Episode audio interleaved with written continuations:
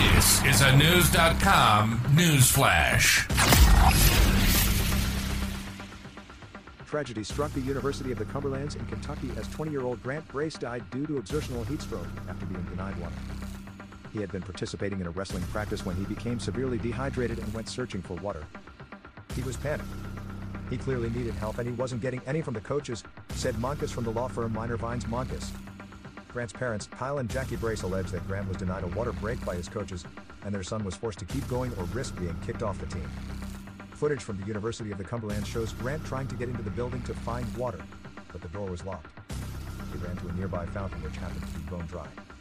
Thereafter, his body was found and school officials tried to administer CPR, but it was too late. In the moments prior to his death, it is believed that his coaches made him run up and down an incline called Punishment Hill seven times in 80 degree heat.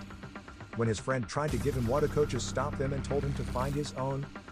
His grieving mother, Jackie, shared with Inside Edition heartbreaking voice memos recorded by her son. My son's final moments were spent desperately trying to get some water. Jackie said of the incident that occurred in August 2020. The Brace family filed a lawsuit against both the coaches and the University of the Cumberlands, and though no wrongdoing was admitted, the school settled out of court and paid $14 million.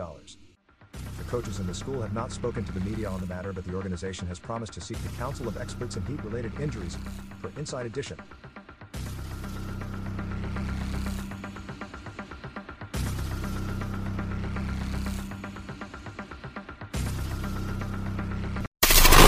Knowledge. Knowledge. Unfiltered. Unfiltered. News.com. News.com. News.com. News.